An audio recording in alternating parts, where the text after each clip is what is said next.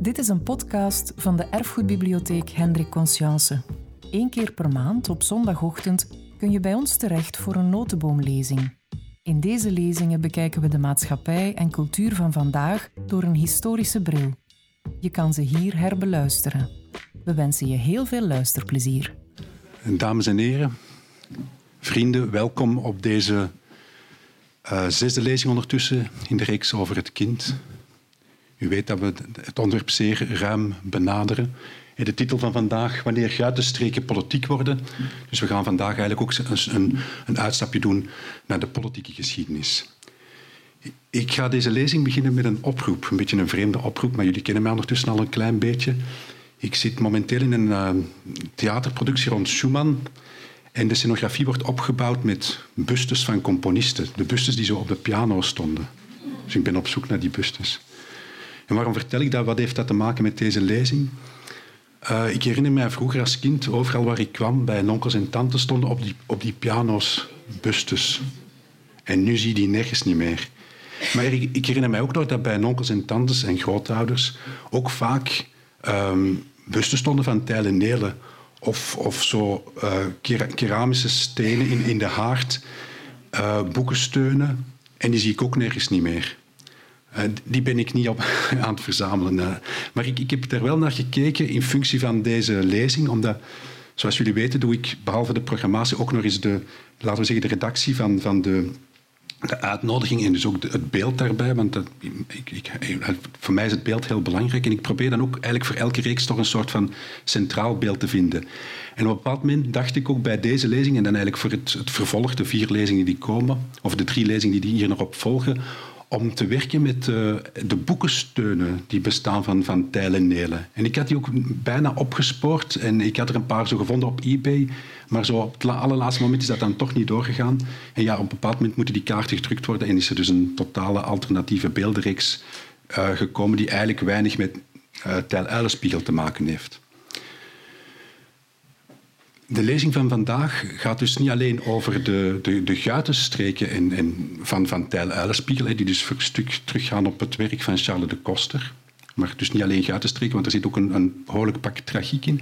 Maar ook en vooral over de manier hoe, hoe dat die, die, die verhalen van Tijl Uilenspiegel, die dus op een bepaald moment zeer populair zijn geweest in stripverhalen, in, in romans, in, in, in verfilmingen, dus ook heel, in heel de beeldcultuur. Ook in, in, zoals ik in de korte inhoud van de lezing heb gelezen, die ik van uh, de spreker heb gekregen. Dus ook uh, in, in namen van cafés, van, van, van, van uh, jeugdverenigingen.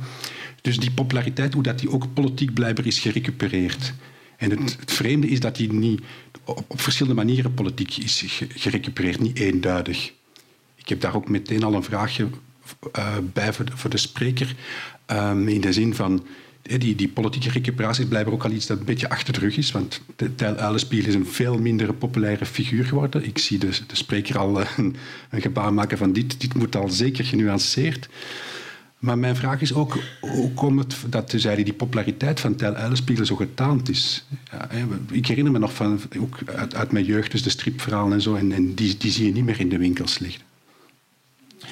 Daar is me nog de spreker in te leiden. Dat is Marnix Bijen. Hij is historicus. Hij is hoofddocent uh, geschiedenis aan de UA.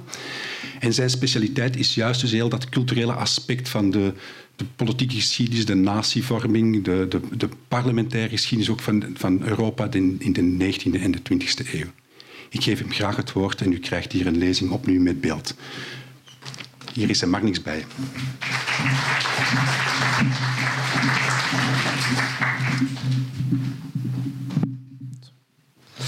Zo, goedemorgen allemaal. Als ik geweten had dat ik zo zou ingeleid geweest zijn, dan had ik hier als attribuut twee boekensteunen van Tijl en Nelen meegebracht, want die staan op mijn bureau. En als ik um, dit soort lezing voor uh, jongeren soms hou, dan breng ik die mee juist om te tonen van kijk, dit is iets waar een vorige generatie, uh, voor wie dat eigenlijk een heel bekend beeld was, uh, ik ben er hier enigszins van uitgegaan dat ik die beeldjes niet meer moest meebrengen, omdat die beeldjes misschien iets meer bekend zouden zijn uh, bij dit publiek.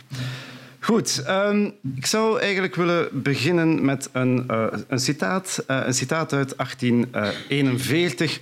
Toen de Nederlandse Maatschappij voor Schone Kunsten uit Den Haag een heruitgave bracht, op de markt bracht van De vermakelijke lotgevallen van Tijl Uilenspiegel.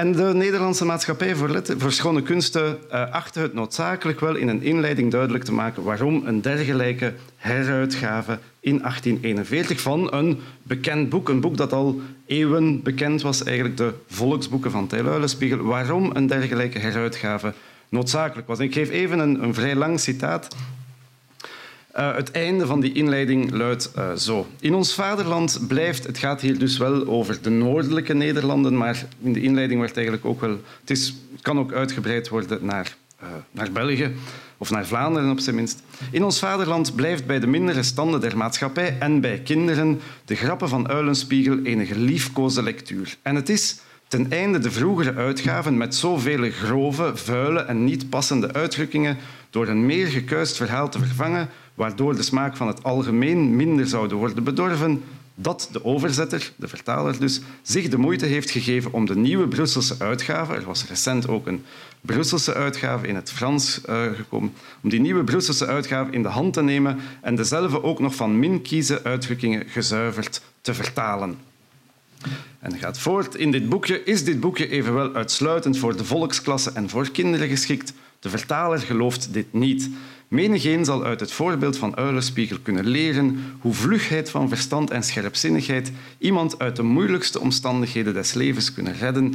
En velen die in hun leven door Uilenspiegels bedrogen zijn, kunnen in de spiegel die onze held in de hand houdt hun beeldenis zien teruggekaatst. We zien hier dus duidelijk 1841 uh, eh, een element dat je zou kunnen duiden in het kader van een soort beschavingsoffensief van de burgerij in deze periode, die het noodzakelijk achtte niet alleen de lagere klasse, maar ook de kinderen eigenlijk uh, op te voeden. En daarom dus een populair boek dat traditioneel of waar in die volksboeken uit de 17e, 18e eeuw uh, heel vaak heel wat schunnigheden, heel, uh, die voor een deel scatologische uh, literatuur waren, dat die moesten gezuiverd worden, aangepast. De populariteit ervan diende behouden te worden, maar diende aangepast te worden zodat het eigenlijk stichtelijke literatuur werd. De vraag kan zich stellen of dit beschavingsoffensief gelukt is of Tijl effectief deel is gaan uitmaken of effectief die rol heeft gespeeld. Zeker als we dat op langere termijn gaan bekijken. En daarom zou ik meteen eigenlijk een sprong willen maken van 170 jaar in de tijd en uitkomen in 2011 op de Gentse Kouter, waar uh, dit beeld, uh, toen de deze foto uh, getrokken werd, we spreken 17 februari 2011 op de Gentse Kouter, waar zich toen afgespeeld heeft wat genoemd, of toen genoemd werd, de zogenaamde Frit-revolutie. We zaten in volle uh, regeringscrisis. Uh, de, de uh, verkiezingen waren al maanden achter de rug en er begon, of er begon, er was hevig protest tegen de blokkering van de regeringsonderhandelingen. Protest van allerlei kanten, in elk geval ook van een soort mm, jong, enfin, studentenmilieu hier in Gent, een milieu van studenten, een soort culturele avant-garde, artistieke avant-garde enzovoort, die heel duidelijk een, een schuldige ook aanwezen van de regeringscrisis. Met name die schuldige waren, was de NVA, en de Nieuw-Vlaamse Alliantie.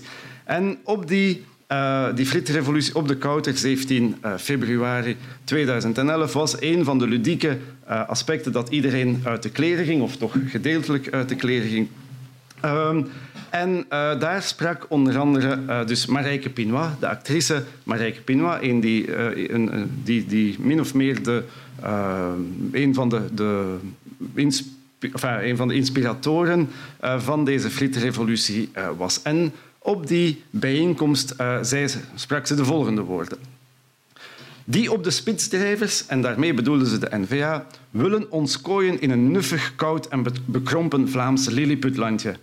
We zijn vrijdenkers zonder zijnen, zoals Stijluilenspiegel. Zij maakt daar dus de tegenstelling tussen enerzijds die NVA eh, en de Vlaamse nationalisten die een soort uh, een bekrompen Vlaamse cultuur willen stimuleren. En wij, Dat betekent al degenen die die flitrevolutie steunen, jongeren, artiesten, studenten enzovoort, die vrijdenkers zonder zijne zijn, zoals Tijl Je ziet hier dus meteen dat deze Tijl 170 jaar na 1841 niet de brave, stichtelijke Tijl is, maar in tegendeel een vrijdenker, iemand zonder genre, zonder gêne, uh, iemand die uh, revolutionair denkt, open denkt uh, enzovoort.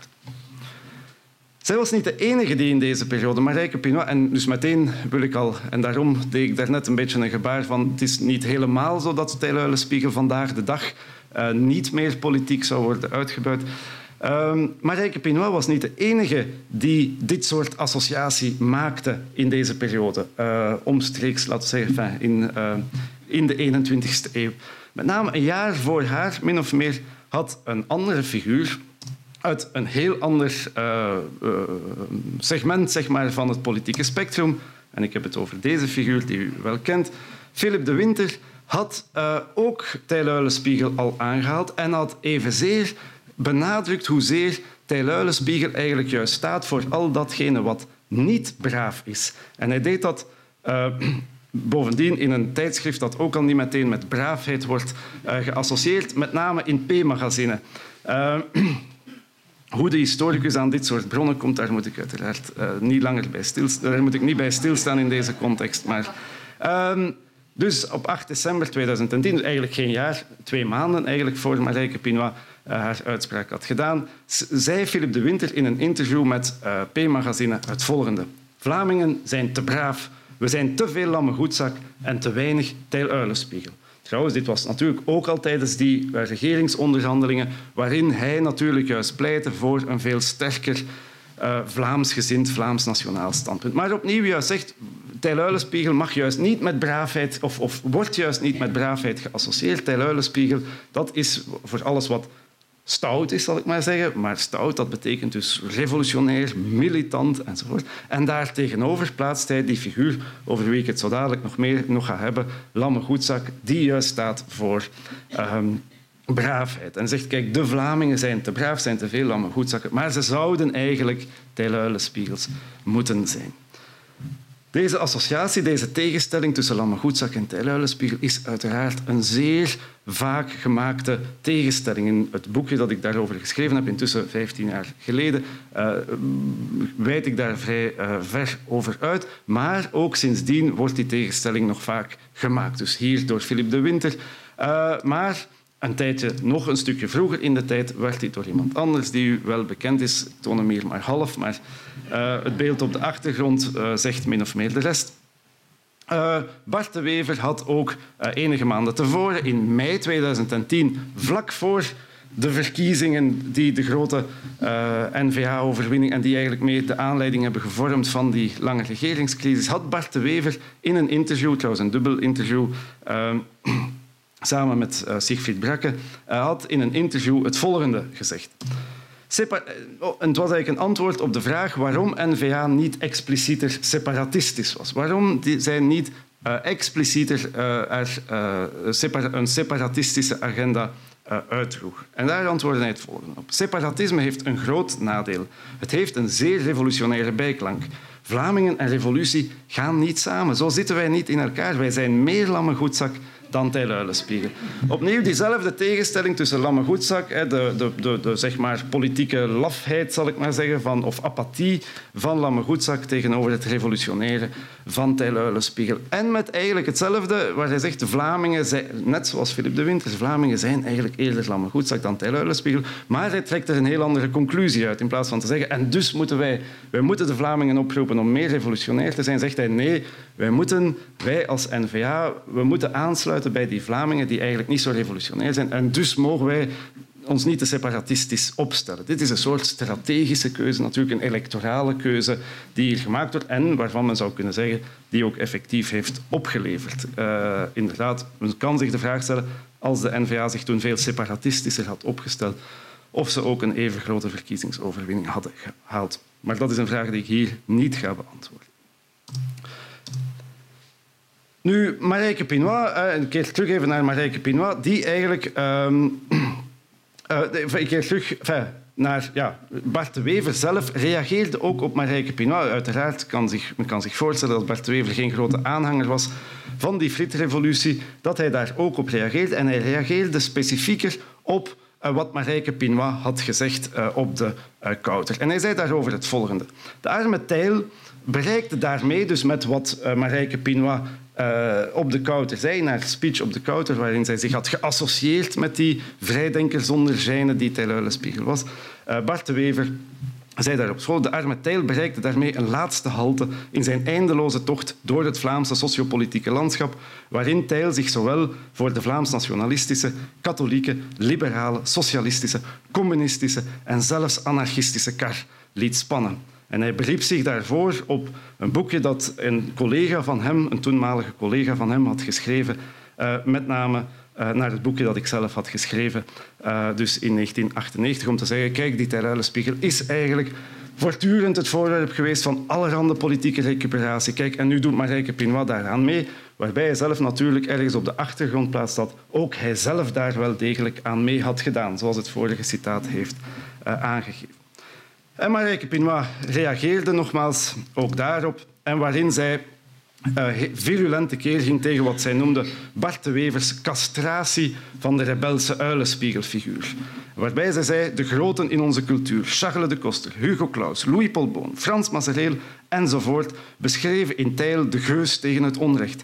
Maar niet zo Bart de Wever. Die reduceert Tijl tot een chameleon die zich voor alle karren laat spannen, een schelm met, met zijn steekpet als een, als een zotskap. Hierin zegt Pinois dus zoveel als kijk, de echte tijl. De tijl zoals die door de groten in onze cultuur is getekend, dat is een rebel. Dat is een, uh, een, een, politieke revolutionair. En door te zeggen, ach, Tijluilenspiegel kan door iedereen uh, worden gerecupereerd, daardoor, maakt men hem, daardoor castreert men hem eigenlijk.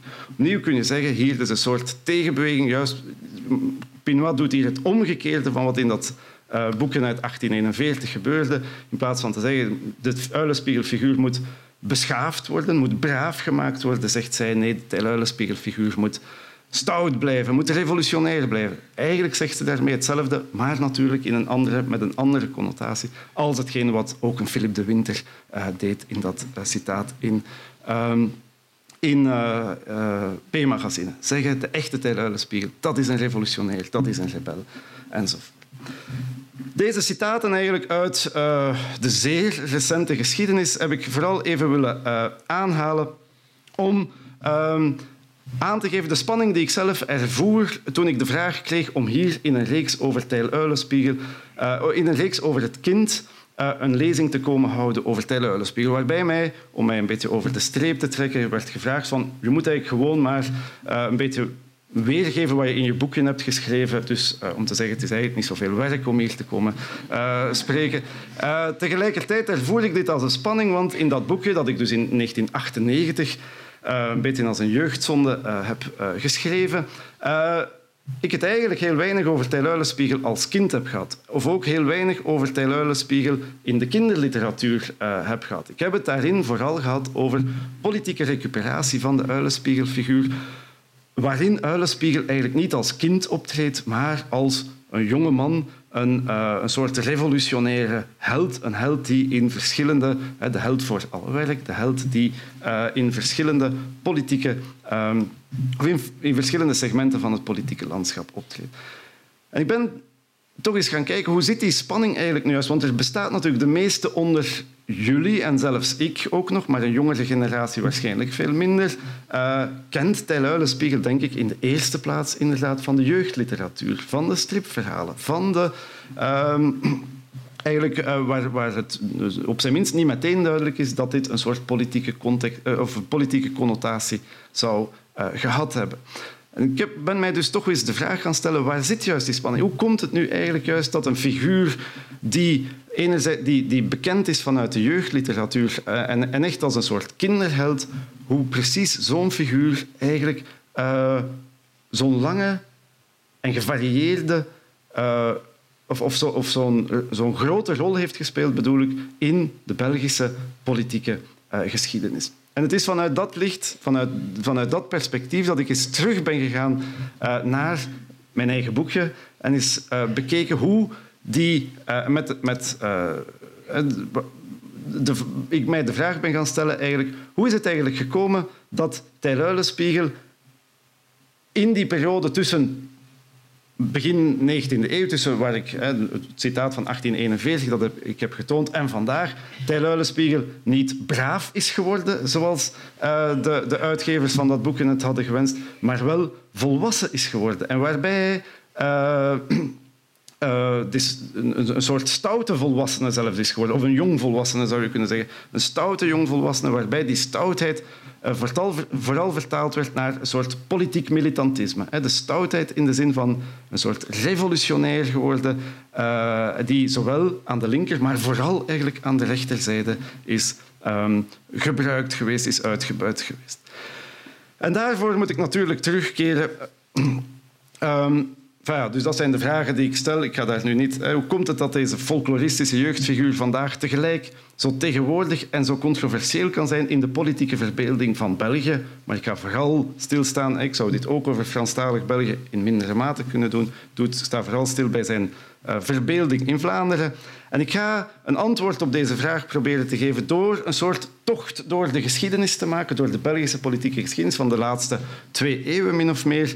Uh, Belgische politieke en culturele geschiedenis aan de hand van dus die verbeelding van één figuur. Die tocht gaat gedeeltelijk, grotendeels zal ik zeggen, chronologisch zijn, maar niet geheel. Ik ga, uh, omdat ik denk op een zondagochtend, ga ik niet te veel tekst enzovoort geven, maar vooral uh, beelden laten zien. Ik ga vooral proberen te laten zien aan de hand van een aantal beelden hoe uh, deze figuur gebruikt is aan verschillende zijden van het politieke spectrum en hoe die verschillende zijden van het politieke spectrum ook je zou kunnen zeggen, bij elkaar te raden zijn geweest. Wat historici zouden noemen, uh, wat, welke cult culturele transfers zich, daar, transfers zich daarbij hebben voorgedaan van de ene zijde van het politieke spectrum naar de andere, politieke, uh, zijde, van, andere zijde van het politieke spectrum. Waarbij dezelfde motieven worden overgenomen uh, door de ene politieke familie of, of, van de ene politieke familie naar de andere politieke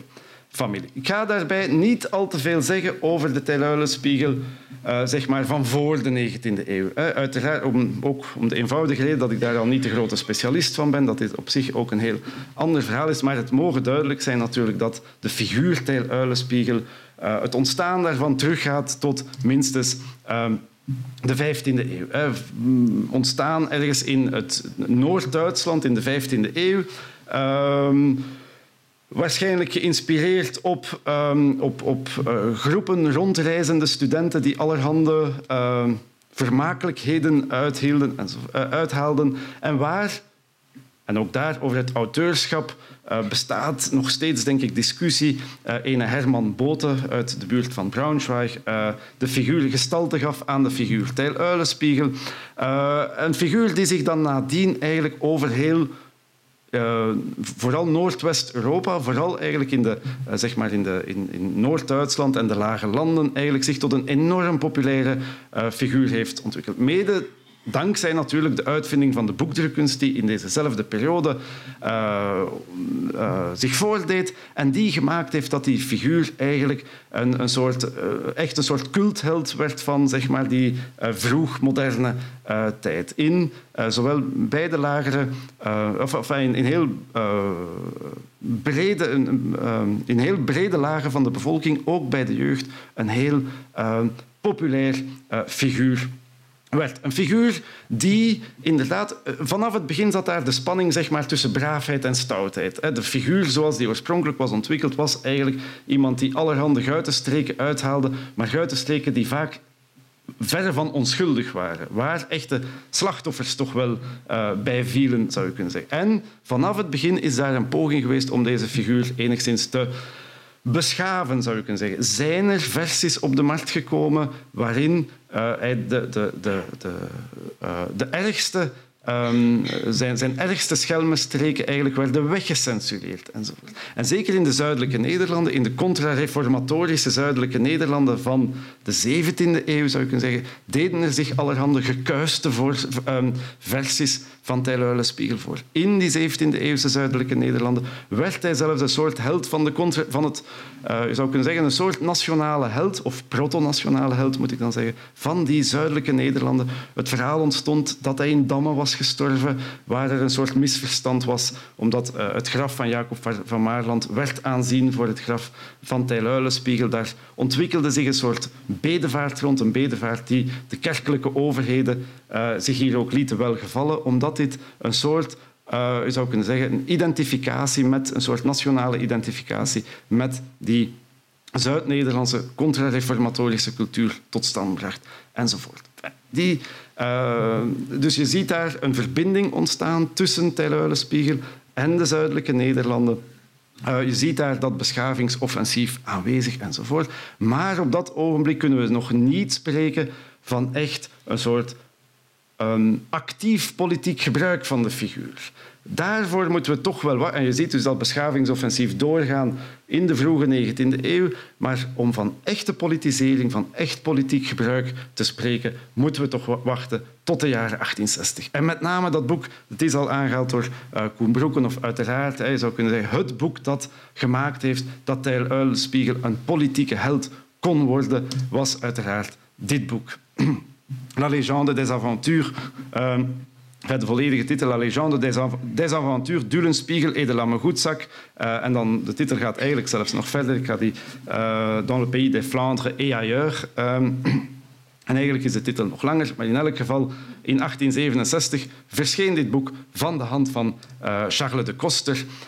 En dit zou het boek zijn natuurlijk dat gemaakt heeft. Het hele verhaal dat ik daarnet heb verteld, of die verschillende, uh, met die verschillende citaten die uh, Tijl in verschillende zijden van het, politiek, uh, van het politieke spectrum situeren, zou niet mogelijk geweest zijn zonder dit boek.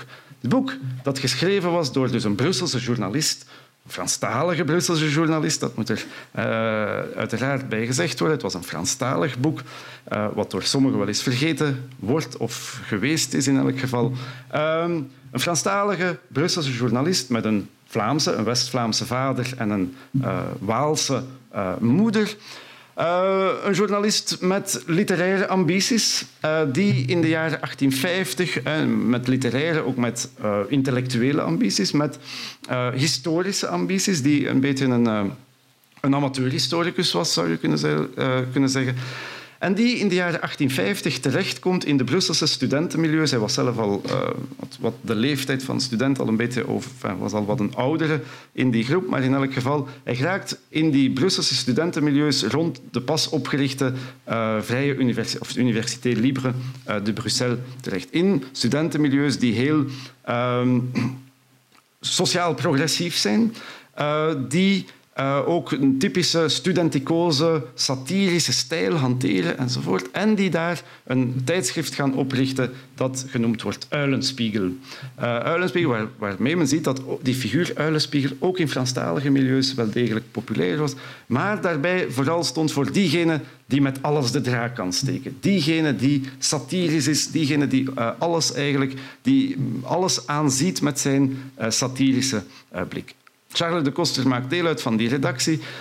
En aangezien zijn literaire ambities worden erkend door de rest van de redactie en uh, de Koster zich vooral eigenlijk had um, bekwaamd in het schrijven van literaire aanpassingen van oude volksverhalen, vroeg de redactie aan uh, Charles de Koster om ook van zeg maar, de held die zijn naam had gegeven aan het blad, Tijl Uilenspiegel, om daar ook een gemoderniseerde literaire aanpassing van te bezorgen. Daar begon Charles de Koster aan en aanvankelijk zag het er naar uit dat het boek louter, je zou kunnen zeggen, een literaire, um, een literaire aanpassing van de oude volksboeken zou zijn. Maar, en dat is dus eind jaren 50 spreken we nu, jaren 1859, Terwijl hij met dat boek bezig is, doen zich in het Belgische politieke landschap uh, doen zich een heel aantal uh, ontwikkelingen voor. Het is de periode natuurlijk eerst en vooral van toenemende strijd tussen liberalen en uh, katholieke. Toenemende ideologische uh, strijd. En Charles de Coster was daar zeer sterk door ehm, beïnvloed. Maar er deed zich nog iets anders voor. Er deed zich ook in, in, bij de zuiderburen in Frankrijk was Napoleon III aan de macht en de imperialistische ambities van Napoleon III werden steeds duidelijker. Ehm, de Napoleon die, van wie verwacht werd en die ook uitspraken had gedaan in de zin van dat zij de Rijngrens, Frankrijk de Rijngrens diende te bereiken. En dat dus België eigenlijk een, een, aanval op België um, nakend was. Dat creëerde, zeker in het jaar 1860 en de vroege jaren 1860, creëerde een ware paniekstemming uh, in België. Een paniekstemming die ermee voor zorgde, um, een paniekstemming die mee een soort heel hevig patriotisme in de hand werkte. Die verschillende gegevens maakten en bovendien was er ook de beginnende sociale, zeg maar democratische strijd, waarbij de lagere volksklassen eigenlijk gingen uh, ja, meer rechten op eisen enzovoort. En strijd, en ook die strijd werd eigenlijk door uh, Charles de Coster meegevoerd, zou je kunnen zeggen. Dat geheel gaat maken dat eigenlijk uh, de Koster zijn die, de aanpassing van het Uilenspiegelboek waaraan hij aan het werken was, dat dat uh, dat daar een, een, een, zeer fundamentele transformatie zich in ging voordoen. In plaats van dat het een gewone aanpassing van het volksboek werd, werd het een soort epische roman waarin hij, uh, waarin hij uh, eigenlijk tot de hoofdfiguur maakt van een soort van een, waarin hij hem plaatst uh, in een historische context van de Nederlandse opstand tegen Spanje, waarin hij Tijluilenspiegel tot de, soort, de geest van dat verzet maakt. Diegene die alle historische actoren, Willem van Oranje, Marnix van Sint-Aldegonde enzovoort, hij, Tijluilenspiegel, is degene die hen aanvuurt tot de strijd. En iedereen die het boek las, dat in acht... en aanvankelijk werd het niet zo heel veel gelezen, daar zeg ik nog meteen iets over, maar in elk geval, het was duidelijk natuurlijk dat het als een soort allegorische vertelling eigenlijk moest worden gelezen, waarbij uh, Philips II uh, eigenlijk als een soort voorloper kon worden gezien van Napoleon III, maar tegelijkertijd ook een soort uh, belichaming van die, um, zeg maar, obscurantistische katholieken, diegenen die, die, die, die um, die België of die de, de, bevolking, die de Belgische bevolking um, dom wilde houden uh, enzovoort. Met daartegenover Tijluilenspiegel de geest niet alleen de nationale geest van België, hij noemde hem de geest van Vlaanderen, maar hij bedoelde natuurlijk, of het kon in die context gelezen worden als de geest van België. Um, dus de, uh, als de geest van uh, België, maar ook de geest van de vrijheid natuurlijk tegen het katholicisme. Het was een zeer anticlericaal boek. Het was een zeer nationalistisch, of op zijn minst patriotisch uh, boek. Uh, en dat maakt natuurlijk, hier is het uh, Charles de Koster die natuurlijk de Van Tijluilenspiegel, in plaats van een, een, een, jonge snaak, zeg maar, een guit, maakt hij van hem een soort revolutionaire held. Je ziet ook, dat gaat gepaard ergens op de frontispice van het boek, die je daar rechts ziet, zie je ook de figuur die daar getoond wordt, is niet uh, is zeker geen kind, hè, dus zelfs een snor, hè, is een, een jonge volwassene die eigenlijk de Um, de, de, de, geest van, uh, de geest van de opstand, de geest ergens van de revolutie uh, is. Nu, ik zeg wel dat Charles de Koster, en over Charles de Koster zou ik natuurlijk veel meer dan dit kunnen vertellen, dat Charles de Koster degene is die...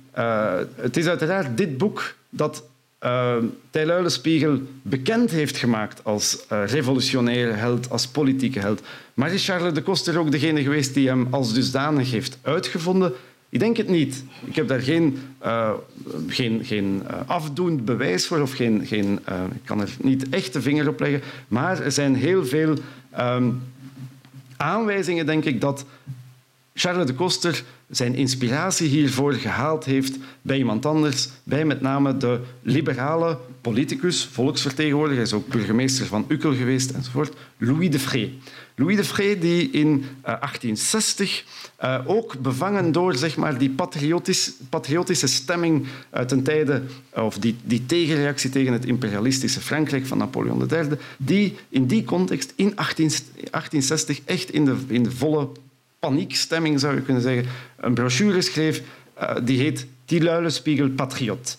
Uh, en daarin een kleine brochure waarin hij beschrijft hoe Tijl een soort, hij beschrijft hem als een, een, een, een geest, een, een onsterfelijke geest, iemand die door de periode heen eigenlijk die die hele Belgische geschiedenis heeft meegemaakt, of de hele geschiedenis van de zuidelijke Nederlanden heeft meegemaakt, en die nu terecht was gekomen bij, op een vergadering waar, Franse annexionisten, imperialisten hun aanval op België uh, beraamden. En hij, die Tijl maakt dat bekend in België en roept de Belgen op tot strijd.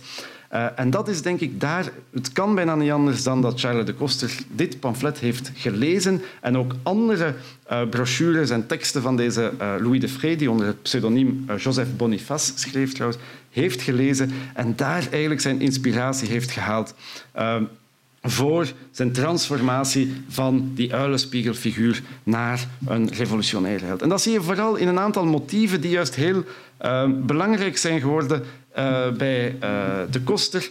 een aantal, en die je ook telkens opnieuw zult zien terugkeren. Met name doorheen het boek gaat het heel vaak, komt heel vaak terug Les cendres de Klaas bat sur mon cœur. Klaas, de vader van Tijl die op de brandstapel sterft en Tijl die een zakje met assen van zijn vader, of die, die een beetje assen van zijn vader in een zakje doet dat om zijn borst hangt. En iedere keer als hij de strijd opneemt, zegt hij de assen van Klaas klopt op mijn borst. Dat is een element dat ook al dat de Frey eigenlijk ook, dat je in teksten van de Frey ook geregeld ziet terugkeren. Niet in de eerste plaats in Tiluile Spiegel Patriot, maar bijvoorbeeld in een andere tekst, La Belgique Calomnier uit 1862, waarin hij schreef Um, over Garibaldi dan, over de ziel van het Italiaanse uh, verzet. Dans son âme, balame entière de la patrie.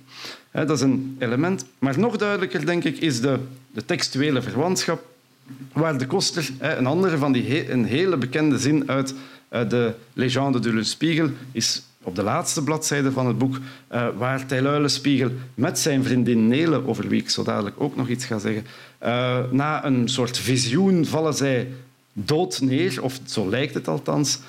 Andere mensen, de omstaanders willen hen begraven, maar juist op het moment dat zij begraven worden, staan zij recht, zetten zij hun tocht voor en waar er, de koster eigenlijk zegt Est-ce qu'on enterre une spiegel l'esprit, né le, cœur de la mer Flandre Elle aussi peut dormir, mais mourir non. Het Vlaanderen, en hier de hele dubbelzinnigheid van het woord Vlaanderen, waar ik hier niet te veel op inga. Voor de koster was het eigenlijk natuurlijk ging het eigenlijk over België. Uh, die natie kan weliswaar slapen, maar ze kan niet sterven. Wel nu, bij de vrees stond in het boekje Tilu le Spiegel Patriote La Belgique peut bien disparaître comme le soleil disparaît sous les nuages, mais sa flamme ardente et féconde ne sait pas mourir. En daar zie je datzelfde motief uh, terugkeren. Nu goed, Um, dat was dus één element. Hè. Dus hier die motieven, en dat zullen jullie telkens opnieuw in de voorbeelden die ik nu nog ga geven, zullen dat telkens opnieuw zien terugkeren. De assen van Klaas klopt op mijn borst. Uh, Vlaanderen, kan sterven, kan, sorry, Vlaanderen kan slapen, maar kan niet sterven. Die motieven zie je telkens terugkeren. Um, is een van de cruciale aanpassingen die de koster heeft gedaan, waardoor eigenlijk juist die uilenspiegelfiguur uh, zo'n grote rol kon blijven spelen. Een andere aanpassing die hij heeft gedaan, en ik heb het al even aangehaald, is het feit dat hij naast de figuur van Uilenspiegel zelf twee andere figuren heeft uh, geplaatst. De figuur Nele, uh, zijn trouwe vriendin, diegene die terwijl uh, Tijl overal strijd gaat leveren en overal tot de strijd gaat aanvuren, blijft Nele eigenlijk uh, voortdurend op hem wachten. Zij blijft op de plaats. Zij is, degene, de, zij is dus het symbool van de, uh, van de continuïteit, zou je kunnen zeggen, van de stabiliteit enzovoort. En dat is heel gegenderd, zou je kunnen zeggen. De vrouw die staat voor stabiliteit, voor de haard, zeg maar, voor datgene wat het zelf, waar men altijd naar kan terugkeren. Uh, die staat voor de strijd, voor vooruitgang, voor beweging, voor dynamiek enzovoort. En dan de derde figuur, waar Tijl, de geest van Vlaanderen, uh, Nele, het hart van Vlaanderen, is er nog een derde figuur, uh, de maag van Vlaanderen, Lammegoedzak. Lammegoedzak, een soort vriend van, uh, van Tijl die um, heel sympathiek is enzovoort, maar die juist altijd wanneer Tijl strijd wil gaan leveren, die zegt, ik ga uh, die juist thuis wil blijven of die juist niet mee wil gaan, want die eigenlijk altijd honger heeft en wil genieten enzovoort en de strijd niet wil leven. Die spanning Dat is een hele constructieve spanning, zou je kunnen zeggen, tussen die drie figuren, waarbij Tijl voor beweging staat, Nele voor stabiliteit en continuïteit en Lamme dan in zekere zin voor de tegenkrachten. Diegene waar die, die men moet meekrijgen. Diegene die de, voor de apathie uh, enzovoort uh, staat. En die spanning wordt heel sterk uitgewerkt in de verdere, uh, zou, zou zeggen, in de verdere recuperatie van de uilenspiegelfiguur. En nu, en dus wat ik nu wil doen is eigenlijk door een aantal beelden gaan. Eh, ik ga daar niet het hele verhaal... Uh, ik heb er trouwens niet de tijd voor om daar te veel bij stil te staan. Een aantal beelden tonen waarin ik wil aangeven hoezeer die motieven van Charles de Koster eigenlijk doorwerken uh, nadien. Ik begin eigenlijk met een standbeeld dat, wie wel eens in Brussel en aan het Flagetplein komt of aan de vijvers van Elsene komt, kun je dit standbeeld zien staan. Standbeeld dat eigenlijk in 1894 is opgericht als Um, eerbetoon aan Charles de Koster. Charles de Koster, die toen al 15 jaar dood was, maar eigenlijk van wie de, de, die aanvankelijk eigenlijk niet het succes had gekregen dat hij had gewenst. Maar na zijn dood eigenlijk wordt, die, wordt dat boek uh, La Légende du Spiegel echt een heel belangrijk, bekend boek. Wordt het gezegd, het is het begin van de Belgische literatuur enzovoort. In 1894 krijgt hij een monument. Een monument waarin eh, de figuur de Koster weliswaar op de achtergrond staat. Je ziet een, een, een soort eh, portret van hem op de achtergrond, maar op de voorgrond staan de figuren Tijl en Nele. En heel sterk dat figuur Of dat, dat, dat beeld Tijl met het zwaard omgort. Al heeft hij, denk ik, in het boek nergens echt, strijdt hij nergens echt met het zwaard. Hij strijdt altijd ongewapend. Maar het zwaard staat hier wel degelijk symbool voor de strijd. Um, Tijl is de jonge man, niet het kind, maar de jonge man die de strijd levert. Uh, Nele is degene die daar bewonderend voor naar hem opkijkt. Diegene die ook betekenis geeft aan zijn strijd. Eigenlijk levert hij de strijd voor haar. En zij die juist symbool staat voor zeg maar, het eeuwige, hier voor de makers van dit standbeeld zeker het eeuwige België. Uh, later, bijvoorbeeld in dit beeld, dit is het Kostermonument in Elsene, dit beeld, je zou kunnen zeggen, is bijna een, een, directe aanpassing van dat andere beeld. Je zou kunnen zeggen, de tekenaar van dit beeld heeft ongetwijfeld dit standbeeld eh, gezien eh, enzovoort. Waar je opnieuw het tijluilenspiegel met het zwaard ziet, weliswaar in modernere uh, kledij, en Nele die naast hem zit, die bewonderend eigenlijk tegen hem aangeschurkt zit, zou je kunnen zeggen. en waar je datzelfde uh, idee krijgt. Dit, dit, beeld is nogthans uit een volledig andere context. Je kunt het ook een beetje zien als je... Het is natuurlijk niet zo'n heel... De afbeelding is niet zo heel goed, maar je ziet op de achtergrond de torens van Vlaanderen, zou je kunnen zeggen. En tussen Tijl en Nelen en de achtergrond allerhande uh, grafstenen. En je ziet een soort verwoest landschap met uh, grafzerken enzovoort. Dit is een beeld uit 1918, laatste oorlogsjaar, het laatste jaar van de Eerste Wereldoorlog.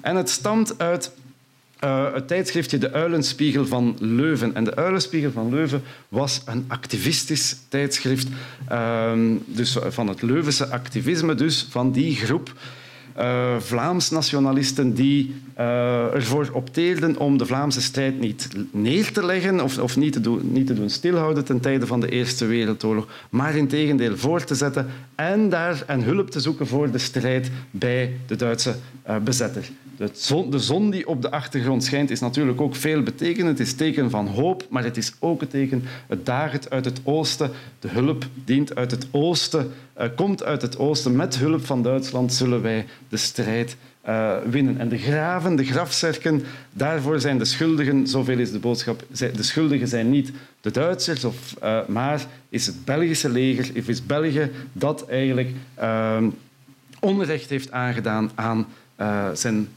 aan de Vlaamse soldaten enzovoort.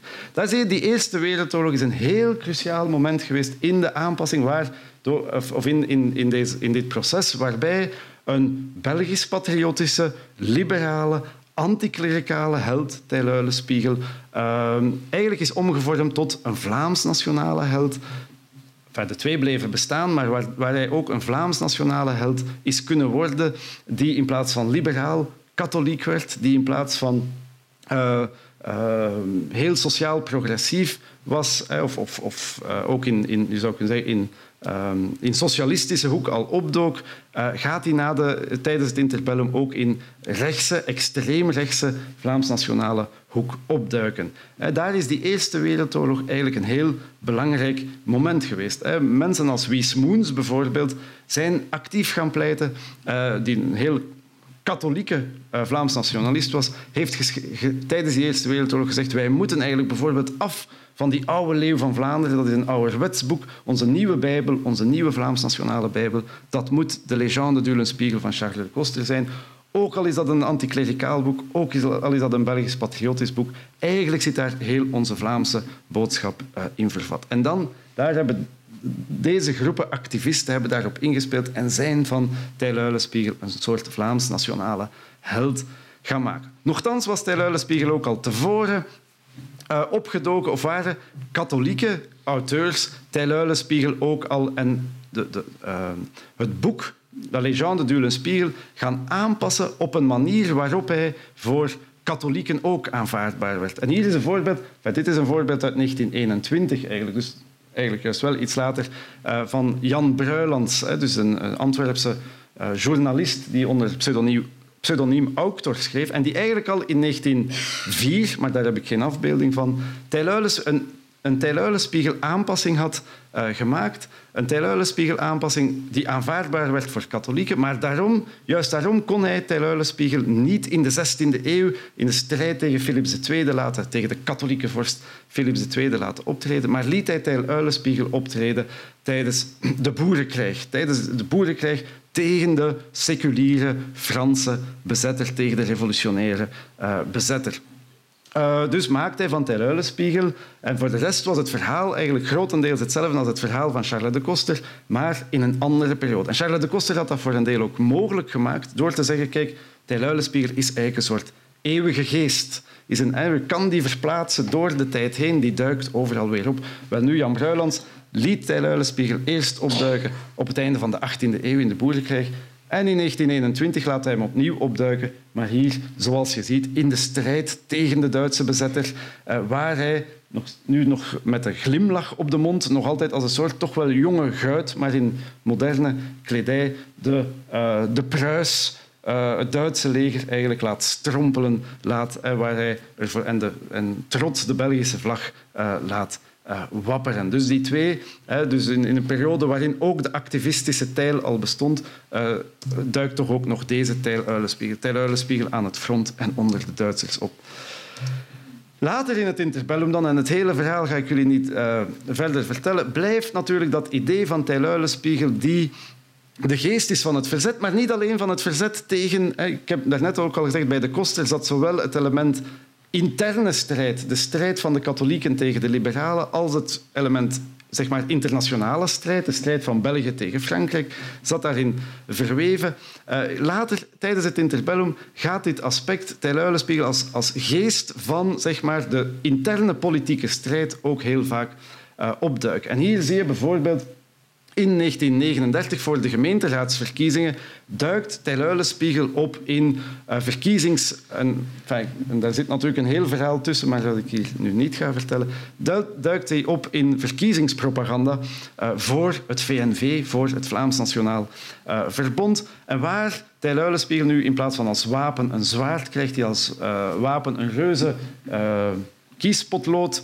Um, waarbij hij nog steeds breed lachend, de lachende figuur, de spottende, guitige figuur, eh, duikt hier nog. Het is nog altijd een figuur zoals je hem in kinderboeken zou kunnen tegenkomen, breed lachend, maar met dat verkiezingspotlood uh, jaagt hij allerhande tegenstanders weg. Volksgenoot in het verkiezingshokje is uw potlood een machtig wapen waarmee jij onze vijanden uh, verslaat. En die vijanden, ja, je kunt het allemaal niet lezen, maar daar zit zowat alles. Daar zitten communisten, daar zitten liberalen. En hier uh, links zie je ook een uh, linksboven, of, uh, die, die, zich nog vastklampt. Dat is, je kunt het misschien zien, de hoekneus van de Jood. Dus daar zit een heel antisemitische boodschap in tegelijkertijd. Ook alle tegenstanders van dat Vlaanderen, waar het VNV voor staat, worden hier door Tijl met het kiespotlood eigenlijk verdreven.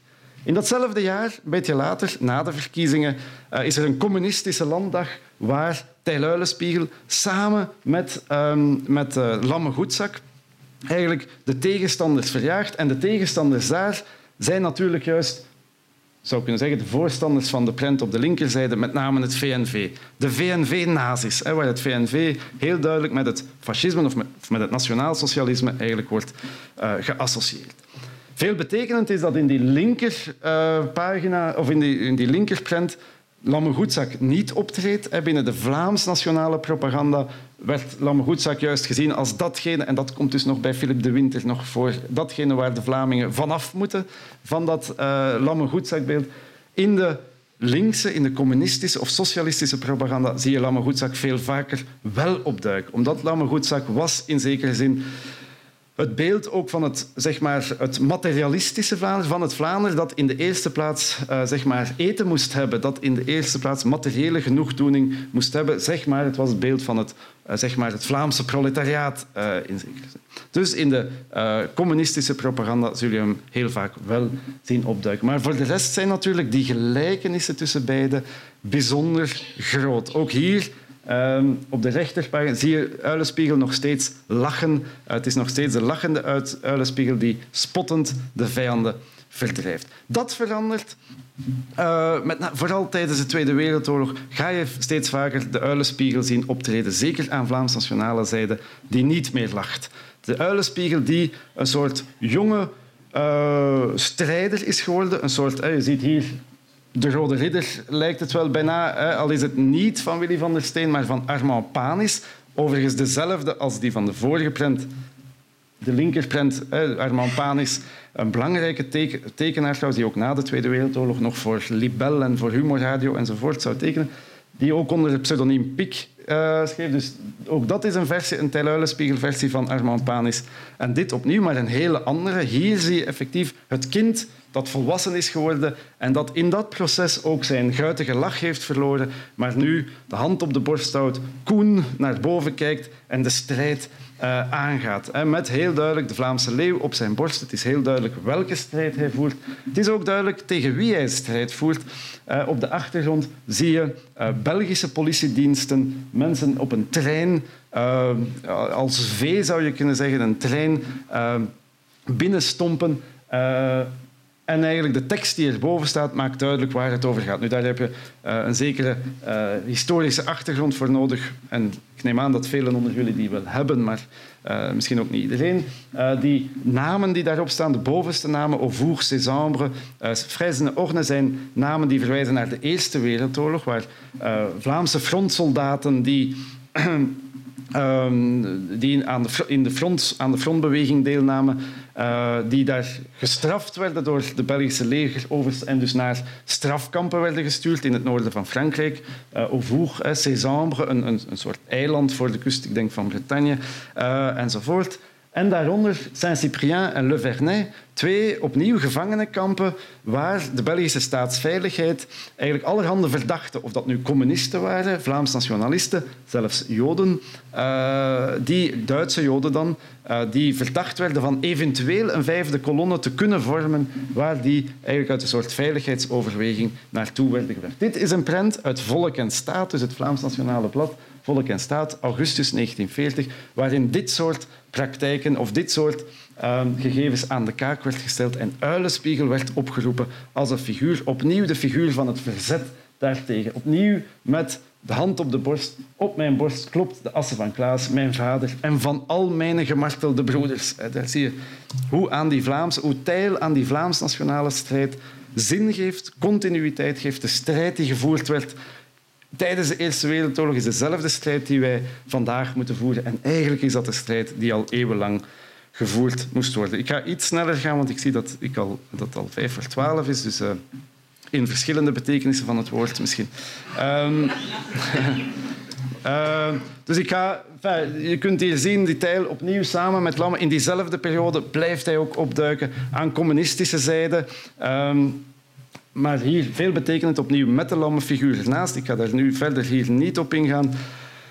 Um, hier zie je bij Mazereel. Hier wil ik eigenlijk vooral, dat is eventjes terug in de tijd natuurlijk, uit 1926, ook aan linkerzijde. Hier, hoezeer ook, ik wil het aangeven, hoezeer ook de dood van, van uh, Klaas telkens opnieuw. En Klaas die op de brandstapel sterft als, en daardoor betekenis geeft aan de, de strijd uh, van, van Tijl. Op de rechterzijde zie je hem uh, in het laatste nieuws. Het laatste nieuws dat toen een, een soort tot de gestolen pers behoorde, dus eigenlijk een soort collaborerende krant was, waar je heel duidelijk ziet dat Tijl opnieuw met de hand op de borst, de Vlaamse leeuw enzovoort, door Klaas op de brandstapel wordt aangevuurd tot die Vlaams nationale strijd.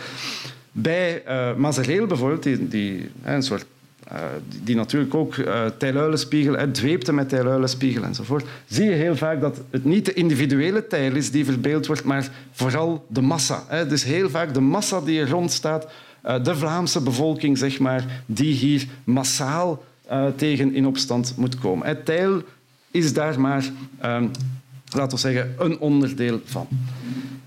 We gaan opnieuw naar de Tweede Wereldoorlog en we zien hier misschien de meest extreme recuperatie uh, van Tijluilenspiegel, waarbij uh, opnieuw nu Tijluilenspiegel zijn lach wel helemaal verloren heeft, waarin hij een soort uh, gespierde man is die bijna woest oproept tot de strijd. Tot welke strijd? Tot de strijd aan het Oostfront. Met op de achtergrond de twee SS-runen en dan de Vlaamse leeuw. En daaronder de assen van Klaas klopt op mijn borst. Uilenspiegel roept ook u naar de Waffen-SS. Duidelijker dan dit kan het wel moeilijk zijn. Tegelijkertijd, min of meer, ook in 19...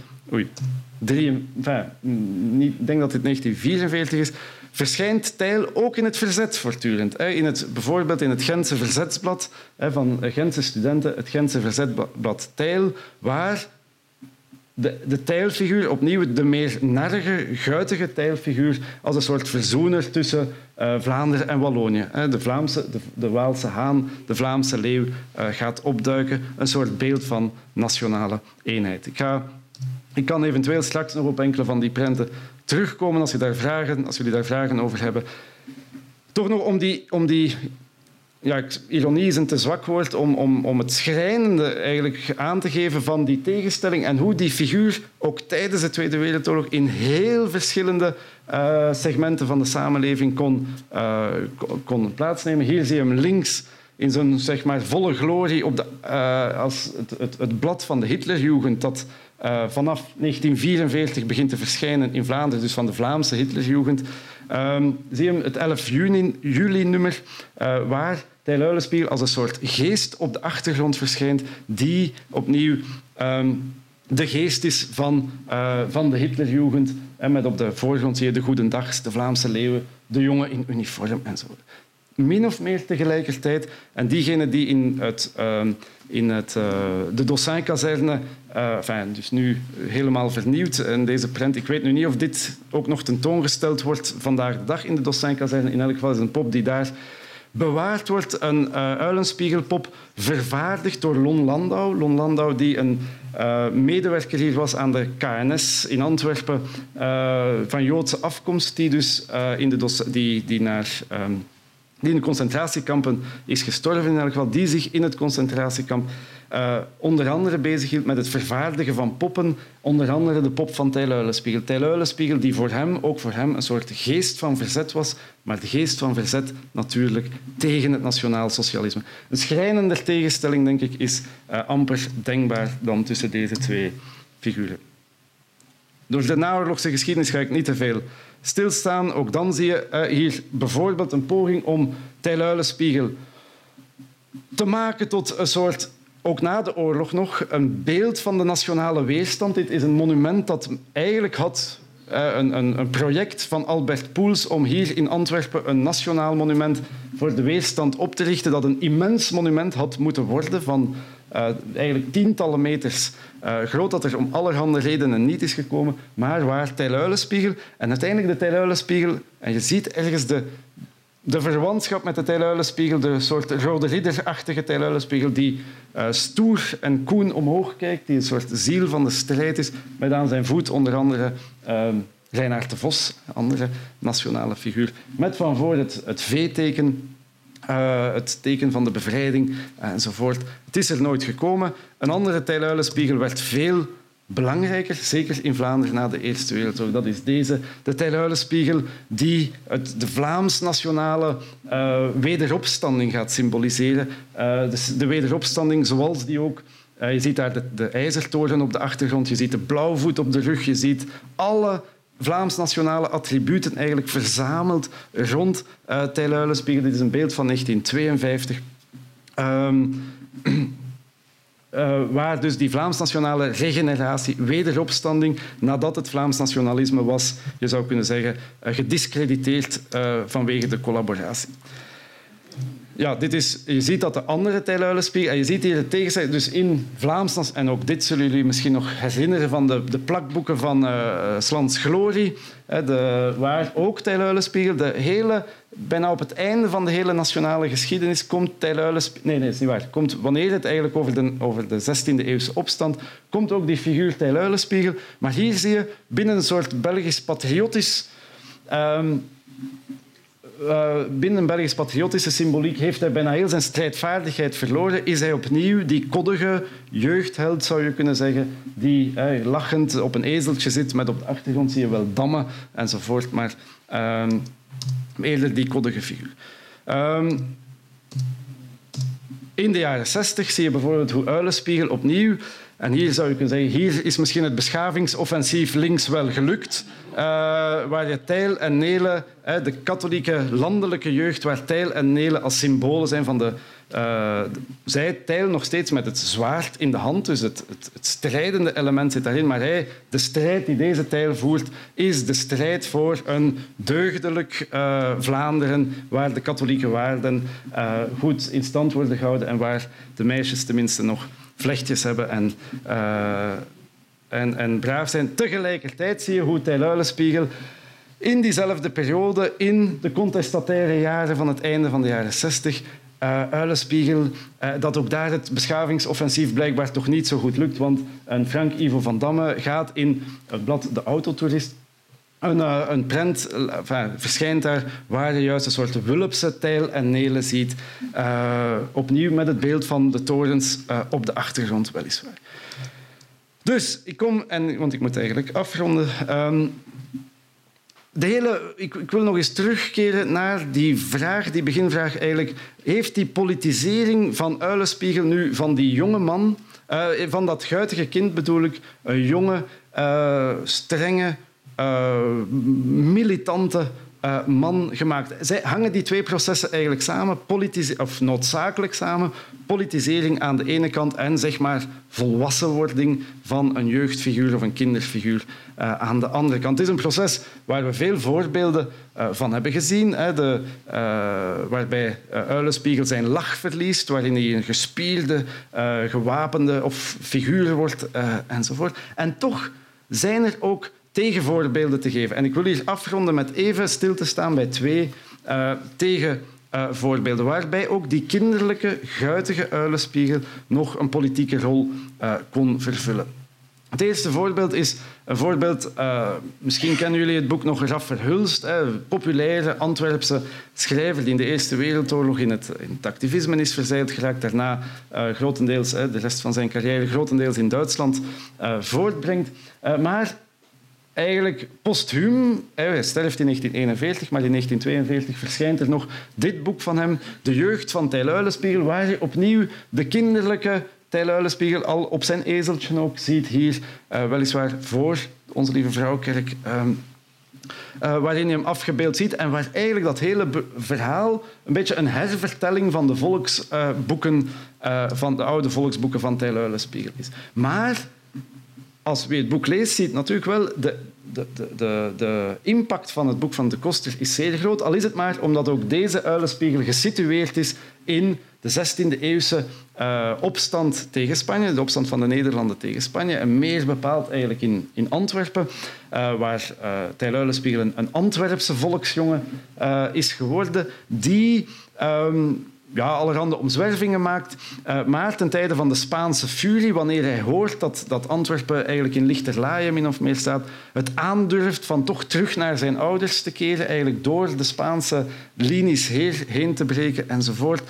Hij komt terug bij vader en moeder en dit zijn de slotzinnen uh, uit dat boek, waarbij Uh, de moeder uh, roept, wat een deugniet, wat een deugniet, riep Mie. De moeder heet daar niet uh, Soetkin, zoals bij Charles de Koster, maar Mie. Riep Mie, maar inwendig was ze vol moederlijke trots en moederlijke vreugde. Zwijg, zei Hans. Hans was een soort handlanger zeg maar, van Teluilenspiegel. Zwijg, zei Hans, hij zal nog van zich doen spreken in de geschiedenis. Daar zijn er twee die Vlaanderen zullen redden. Wie vroeg Klaas, de vader dus, wie vroeg Klaas gretig? De prins van Oranje. Dat is er één. En de andere vroeg nu Mie met een geheime hoop. Uw zoon Mie, uw zoon Klaas, uw zoon Tijluilenspier.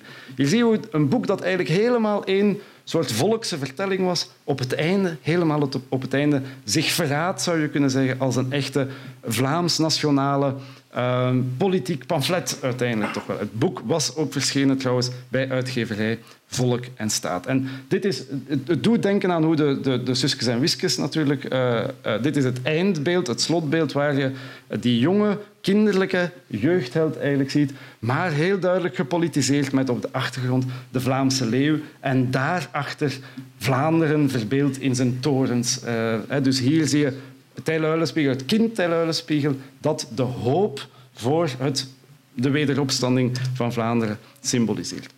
Heel even nog iets over een ander voorbeeld dat ongeveer tegelijkertijd verscheen. Van uh, Jeanne de Bruin, ook een Antwerpse uh, auteur, die vooral vanwege haar filmrecensies uh, misschien wel bekend was. die in 1944 hoofdredactrice werd van Volk en Staat, van het Vlaams Nationale Dagblad Volk en Staat, maar die in 1941 een roman liet verschijnen, De Speelman en zijn zoon. Op basis van de titel kan je niet afleiden dat het over Tijluilenspiegel gaat.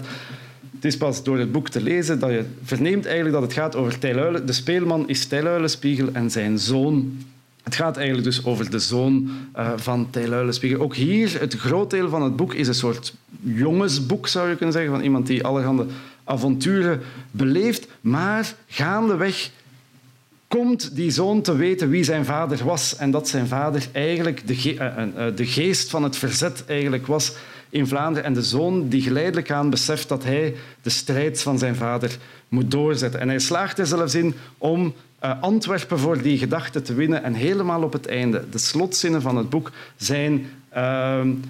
daarin zet de zoon van Tijluilenspiegel dus een tocht in naar Brussel, want Brussel moet nog uh, veroverd worden. En hier wordt echt het beeld geschetst van een soort mars op Brussel, avant la lettre natuurlijk. Um, het is hier 1941. De marsen op Brussel zullen pas in de vroege jaren 60 uh, eh, doorgaan. En uh, ik citeer toch weer even. Al wie voor het land was gestorven, marcheerde met hem en al wie voor het eigen volk wou leven. De zijde standaard bliksemde in de morgen, de leeuw sloeg zijn klauwen uit. Daar schrijden zij dan eindelijk een aan hoort het lied dat de ontembare speelman, dat is de Stijluilenspiegel, hun heeft geleerd. Ziet hoe ze gaan, koen in hun geloof en hun liefde om de standaard in het hart van Brussel te planten. Dus ik kom tot een soort besluitje. Um, je zou dus ineens, wat ik hier in elk geval heb willen duidelijk maken, is denk ik dat die Vlaams-nationale rechtse beeldvorming eh, over, of uit het rechtse Vlaams nationalisme, dat die Vlaams-nationale beeldvorming niet volledig haak staat op datgene wat Charles de Koster heeft geschreven.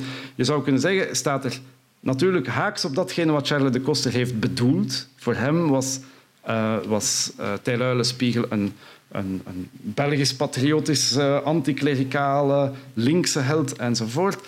Um, maar tegelijkertijd heeft Charles de Koster een soort narratieve structuur gecreëerd die de ontwikkeling van zo'n Vlaams-nationale rechtse Tijluilenspiegel heeft mogelijk gemaakt. Heeft Tijluilenspiegel gemaakt tot de geest van Vlaanderen. Heeft hem die spanning gecreëerd tussen, uh, tussen Tijl en Lamme. De spanning ook tussen Tijl uh, en Nelen enzovoort. Dus je zou zelfs kunnen zeggen, Charles de Koster heeft die Vlaams-nationale uilenspiegel zelf gecreëerd. Heeft hij daarmee een einde gemaakt aan zeg maar, uh, de, de, de, de jonge, onschuldige, onschuldige, die guitige schelm zeg maar, die uilenspiegel voor hem was? Nee, hij heeft daar geen einde uh, aan gemaakt. Integendeel zou je kunnen zeggen, de twee zijn naast elkaar kunnen blijven bestaan. Die nevenschikking tussen beiden bleef ook een, denk ik, een belangrijke reden van het succes dat Uilenspiegel uh, door heel die Belgische politieke geschiedenis en met name en vooral dus in het Vlaams nationalisme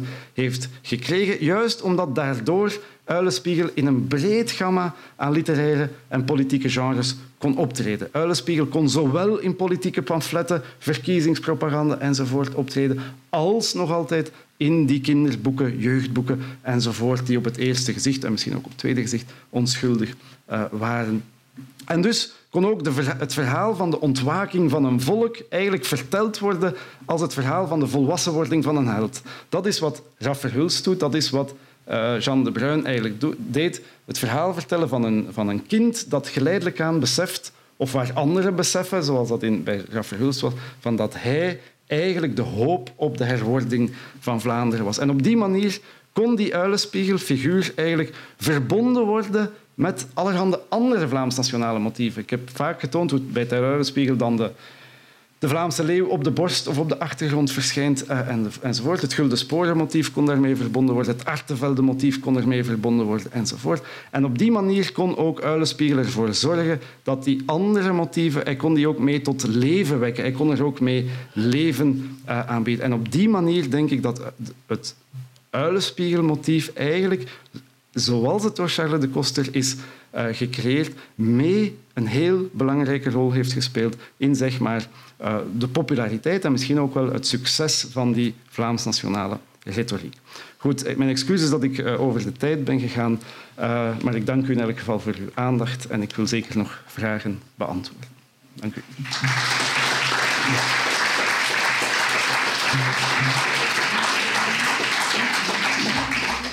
Je luisterde naar een podcast van de Erfgoedbibliotheek Hendrik Conscience. Wil je nog een andere lezing beluisteren?